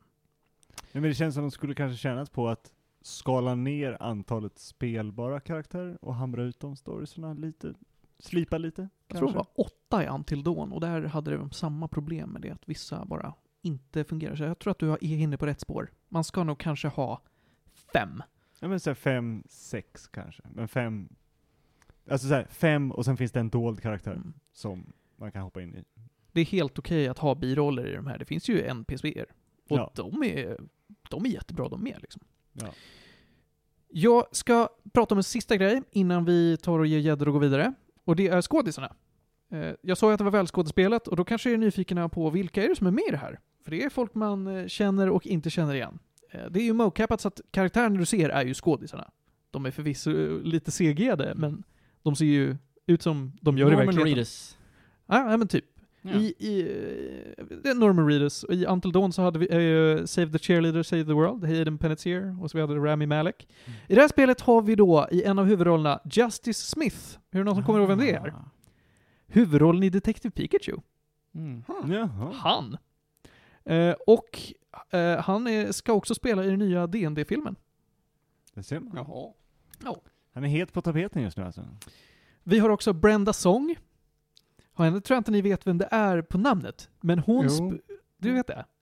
Hon Mm. spelar i, hon är en Disney Channel-stjärna. Precis. Hon spelade i The Sweet Life of Zack and Cody. Hon så spelar den här rika tjejen, jag tror hon heter London.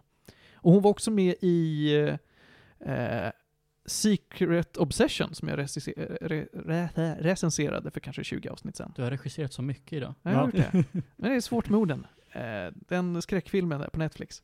Eh, hon är 34. Oh. Brenda Song är betydligt äldre än alla andra. Men hon, alltså hon, man köper att hon är typ 22. Hon är, ser jätteung ut. Eh, vi har Ariel Winter. Ja. Mm. Det vet du vem det är på rak arm? ja, men det är ju eh, Modern Family. Ja, det är Ja. den yngre dottern i Modern Family. Ja, ja. Eh, hon spelar tyvärr en lite för liten roll i den här. Jag tycker om hennes karaktär och jag gillar skådespelerskan, men här så får hon inte skina så väl som jag hade önskat. Mm. Eh, vad har vi mer då för något roligt? Ja, det här tycker jag nog är allra, allra roligast. Emily Axford och Brian Murphy. Mm. Oj. College Humor. Ja. Ah. Eh, de ser man aldrig, men de har en podcast som man lyssnar på i, i spelet. Men det känns också som två väldigt rimliga att ta in som de två rollerna. De är skitbra. De spelar eh, Anton och Grace som håller podcasten Bizarre Yet Bonafide. Och man får lyssna på dem i spelet, men framförallt så är det när spelet är slut och creditsen rollar, så får man lyssna på ett avsnitt av podcasten då du pratar om vad som har hänt i spelet. Ah. Så baserat på vad du har gjort i spelet så kommer de kommentera på det. Och det fick ju mig att sitta och lyssna på dem, sitta och prata över creditsen och i en, alltså 20 minuter minst. Om du samlar på dig alla ledtrådar så kommer de prata i en halvtimme. Det är ju jätteroligt. Det är Ja. jätteroligt. Och de är ju, jag tror att Också de har, Fyndigt sätt att göra en recap, liksom såhär. Precis. Liksom såhär, nu har vi epilogen, liksom credit cards, grejen.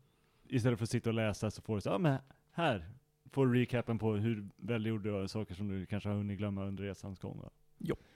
i Until Dawn, eh, för att koppla snabbt till det innan vi går vidare, så gjorde de ju samma sak, men istället för att ha någon som pratar om vad som har hänt, så hade de ju polisintervjuer.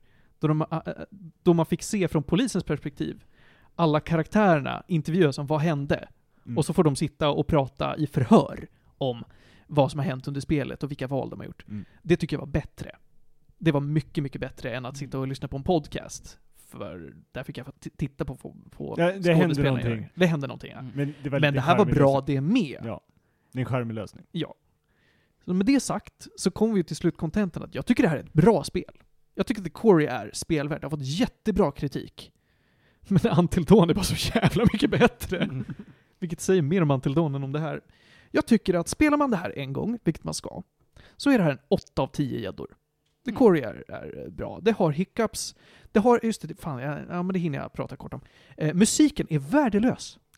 Musiken är fan 1 av 10. Den är så jävla dålig, för att det är allt som oftast är random indie-pop. Eller actual pop. Ariana Grande gör ledmotivet. Hmm. Eh, och de klipper, de klipper in musiken på helt fel ställen. I he Nej, Är det hatar och... Är det värre än Justice League? Eh, Nej, inte Justice Nej, League. jag- förlåt. jag- jag, jag- tänker på... ja. ja, Suicide Squad. Suicide Squad. du ja. tänker på Suicide Squad, och jag tror också du och jag kan tänka på eh, Black Adam. Ja. Ja. ja, det är sämre än Black Adam. Inte sett. Nej, Nej, men, eh, men jag- Suicide Squad-musiken var också ganska dålig. Mm. Eh, men den, den är sämre. Här, här är den. Det är oftast i slutet av kapitel. Kapitlen slutar på jättekonstiga ställen. Men det, de vill att det ska vara dramatiskt, men de väljer ju inte dramatisk musik, utan de har... Ibland har de Ariana Grande, ibland har de någon jävla Balkan... Eh, låt, ibland har de eh, någon så här... Eh, oh, vad ska jag kalla det för? Eh, anthem, eh, rocklåt. Mm. Skit är vad det är. Skit. Papa, darling, papa. Jag antar att ni har pratat om Black Adam? Ja, vi pratade om det förra avsnittet tror jag det var. va? Gjorde vi? Eller var det förrförra? Nej, det var förrförra, för du var med, du var med förra. Ja, precis. Men förrförra missade du. Ja. Så ja. Det, det, det enda jag kan lägga till är, det är en film som inte vet när musiken borde vara tyst. ja, det sa vi. Mm. Musiken då- vet absolut inte vad den borde vara Och tyst. oerhört forgettable musik också. Ja, nej men alltså, att den inte passar in, men det är också att den är igång hela tiden. Nu går vi vidare. Jag har sagt mitt om The Quarry, finns på eh, Playstation 5, 4, Xbox One och på Steam. Eh, På PC var det ju uppenbarligen så pre, pre, eh, det var jättesnyggt och jättebra. Eh, Jag hade jättemycket performance issues, de kan man lösa. Vi går vidare. Vi ska prata om, vad är det nu? Jag plockar fram min dagordning för att fuska här, men det är, ja det är Dragon Age. Ja, och det, Titta där. Det kommer ju gå fort. Ja, vad bra. För att jag har sett de två första avsnitten av den nya Dragon Age-serien på Netflix. Som inspirerad av Amazons success med, eh, eh, jag sa det förut, Critical Role, eh, Vox Machina. Vilket också är lite roligt för många av de röstskådisarna gör röster till karaktärer i den här också. Ja, ja. Men, eh, alltså, verkar vara en helt, setupen är bra, karaktärerna tycker jag om. Du hade sett tre avsnitt? Två avsnitt. Två avsnitt. Jag började se den tredje och somnade. Oj. Mest för att jag var trött. Är det animerat för vuxna? Det är blod ja, och gore och skit? animerat för, alltså det är, det är hela grejen, samma koncept. Inte riktigt så cheek humoraktigt. Voxmarkerna är ju mycket då de försöker poängtera att ah, nej men det hände lite random shit för att det var en roleplaying. Det här är en skriven story som försöker berätta. De har lagt in några, lite av den typen av skämt som är, man ser såhär, ni vill försöka hålla den tonen ibland. Och det är, det är okej. Det är inte, det är inte min favoritbit. Eh. Liksom så här, den är inte dålig någonstans. Tycker man inte, har man inget större intresse av Dragon Age lore vet jag inte om den är superrelevant att se. Alltså den, den, är, den kommer Mm. vara okej. Men det är, det är lite så här, det är ett gäng tjuvar, de ska stjäla någonting. Det verkar finnas lite så här. äh, olika länder, lite olika raser och de verkar ha lite olika hyss och de tycker om varandra olika mycket. Har du märkt ifall det är jättetajt ihopvävt med spelen, eller är det mer, ja det är världen och platser jag känner igen? Eh, en... Karaktärer jag känner igen? Ja, mm, Anders? på. Nej, men alltså så här, en karaktär, jag kan säga, han heter Fairbanks. Han är en karaktär som man lär knappt känna, höll jag på att säga. Han, I Dragon Age Inquisition, i en av zonerna, så är han en questgiver. Han är en main questgiver, och man kan ta reda lite på grejer om honom, och han är lite en Robin Hood-karaktär i den zonen. Men det är verkligen så här. vi är långt ut på vischan. Eh, det är också lite namn som ges, som är såhär, ah, familjen eh, Pavus, som är Dorian Pavus från Dragon Inquisition, man får också höra lite andra grejer. De är ju nämligen uppe i Tevinter Mm. för starten av det här, vilket är väl ett ställe som vi inte har fått utforska i spelen. Vi har hört mycket om det, men inte fått vara där, så det var väl också lite intressant. Jag har inte hört så mycket bra om den här serien. Jag har hört att den har fått ganska... Den är inte dålig dålig, men den har inte fått någon Men jag tror att är krysset. verkligen såhär, den har lite, alltså så här, den gör samma saker okej och har en väldigt smal liksom target audience tror jag. Okej, jag förstår. Jag tror att den, den är lite där för att behålla hypen för Dreadwolf som jag tror kommer bli försenat.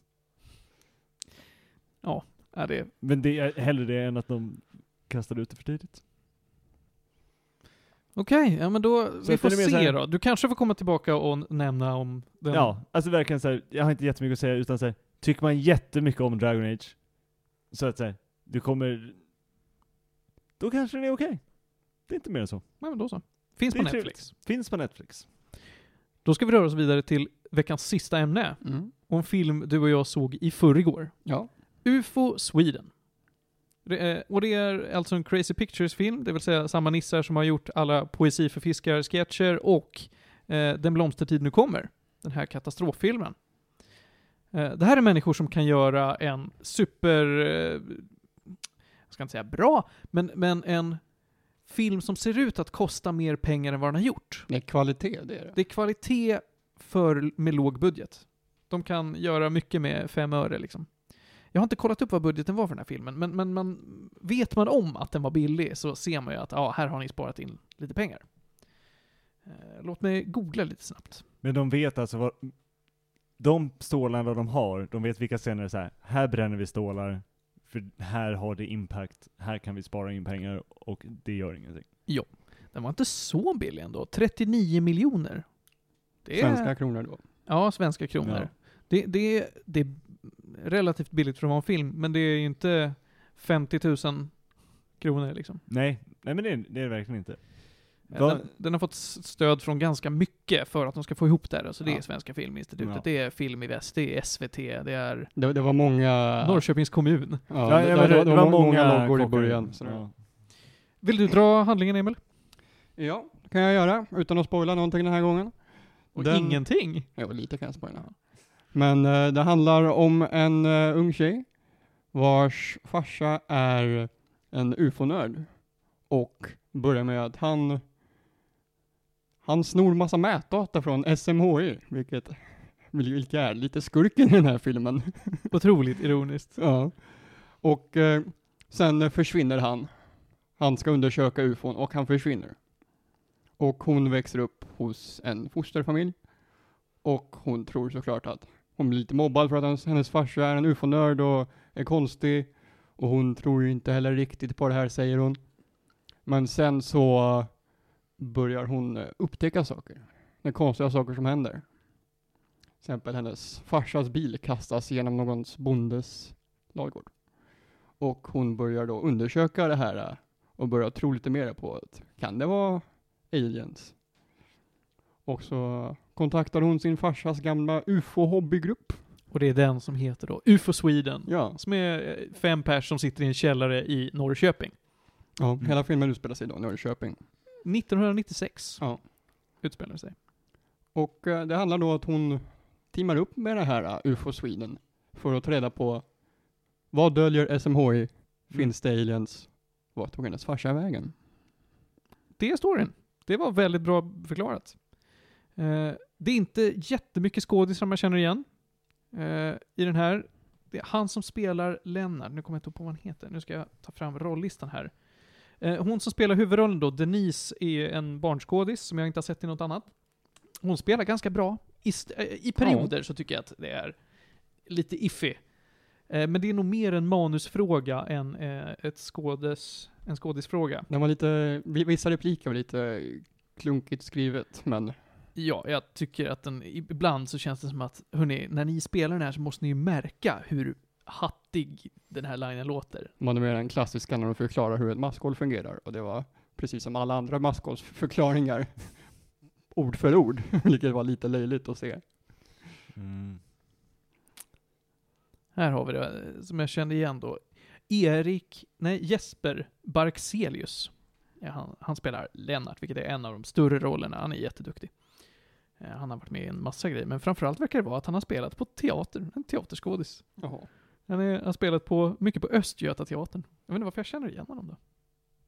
Ah, Okej, ja, men här ska vi se. Han har spelat i Jägarna 2, Tårtgeneralen. Han spelar i Den blomstertid nu kommer, så det är väl där jag känner igen det från, ja. Eh, och i Gåsmamman har han spelat. Hoppsan. Sen även han, jag vet, kommer inte ihåg vad han heter, men han klassiska sig för fiskar. Ja, snubben hade Kristoffer Nordenroth gör en cameo. Ja, han var med i en cameo som var jätterolig tycker jag. Ja, det var superkul. Det är en väldigt rolig film. Det är det, det är mycket humor. Man, eh, vi satt, hela biosalongen satt och skrattade då och då. då. Och då åt att den var rolig, då och då åt den var löjlig. Och det var typ okej. Den, eh, oftast så, it owned att den var lite löjlig tycker jag. För Jo. det är ju ett gäng ufo-nördar som sitter i en källare och tar samtal från folk som har sett norrsken. Så det, Ja, de är ju starka karaktärer, det är de ju. det är de. De, är, de spelar starkt på att inte bara är de utstötta ur samhället, utan de är sån här, okej, man skulle kanske ta ett varv förbi dem om man mötte dem i matbutiken, för de är så speciella. Det är en snubbe som bär under på en eh, speciell sten för att skydda sig mot strålning som han fått av den här eh, huvudkaraktären Denise. Och han tror på det jättemycket. Så det, någon gång så ska de mäta några data och han plockar, eh, de får ingen data och han säger Ja men det är för att jag har den här stenen. Jag ska gå bort, får jag någon signal här borta?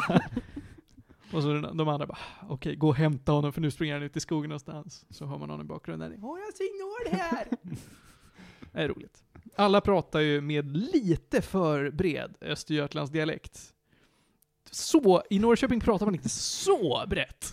Det var lite tur att det var textad.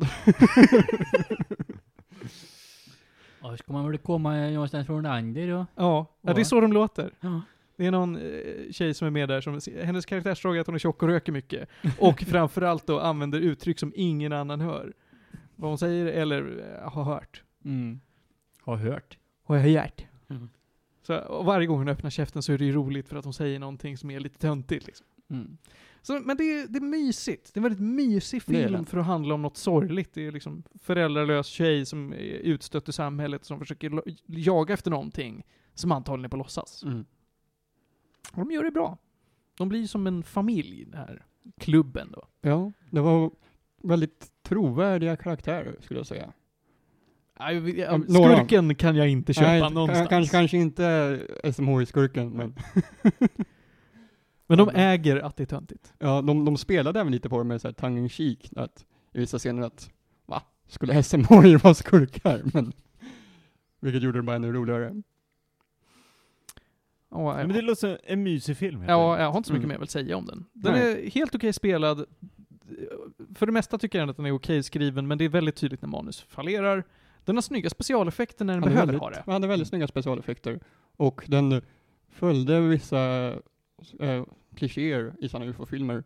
Fast sen gjorde en kul twist på det, en ny, nytt sätt på det som jag tyckte funkade även bra. Även fast det väldigt tydligt var en kliché. Mm.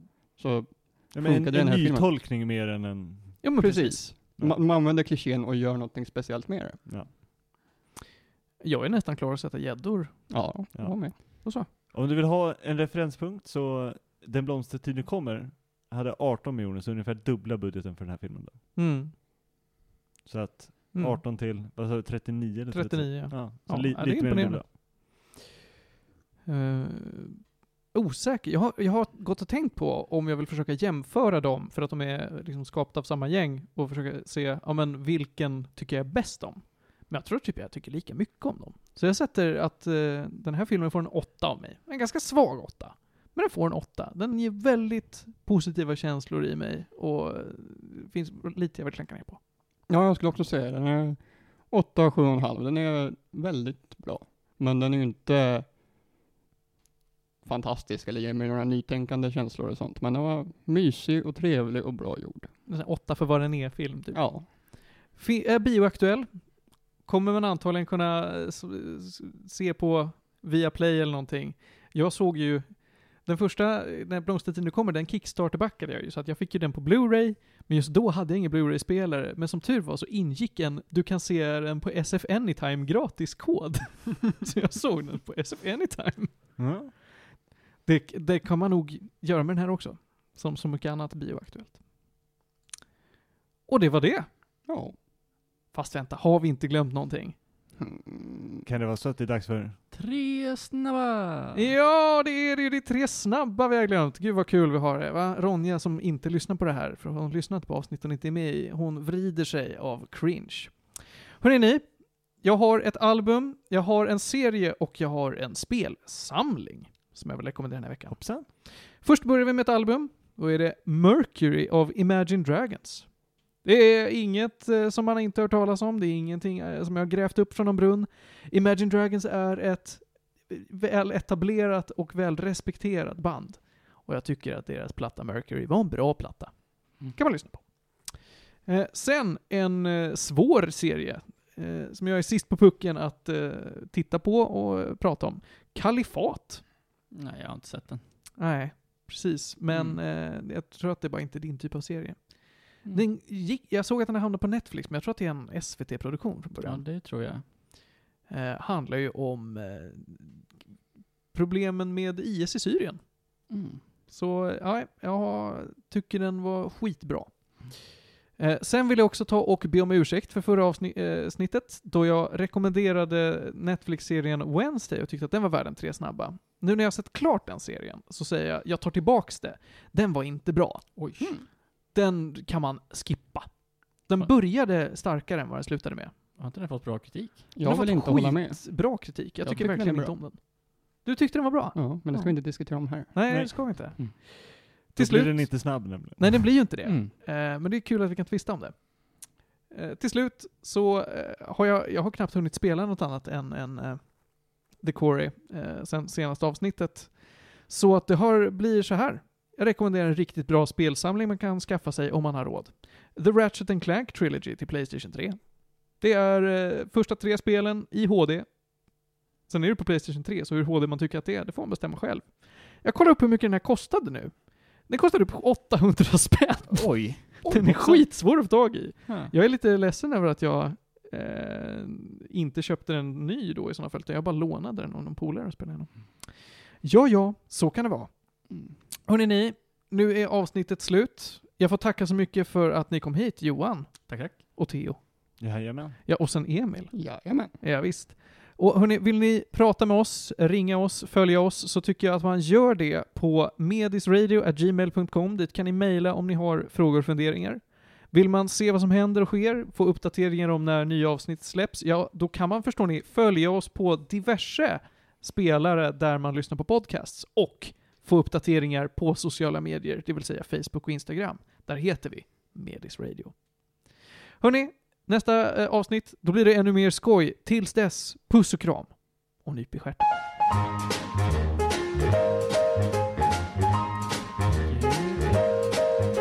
Mr Luke går helt i fisk, så fri en uge. Sig farvel bord og den lumre stue. Smid det over bord, vi starter på en frisk. där ud fang lykken, tag med og fisk. Træk en gammel sweater på, og lad bare skægget stå. Det er en god idé at starte på en frisk. Sæt maden på krogen og tag med ud og fisk.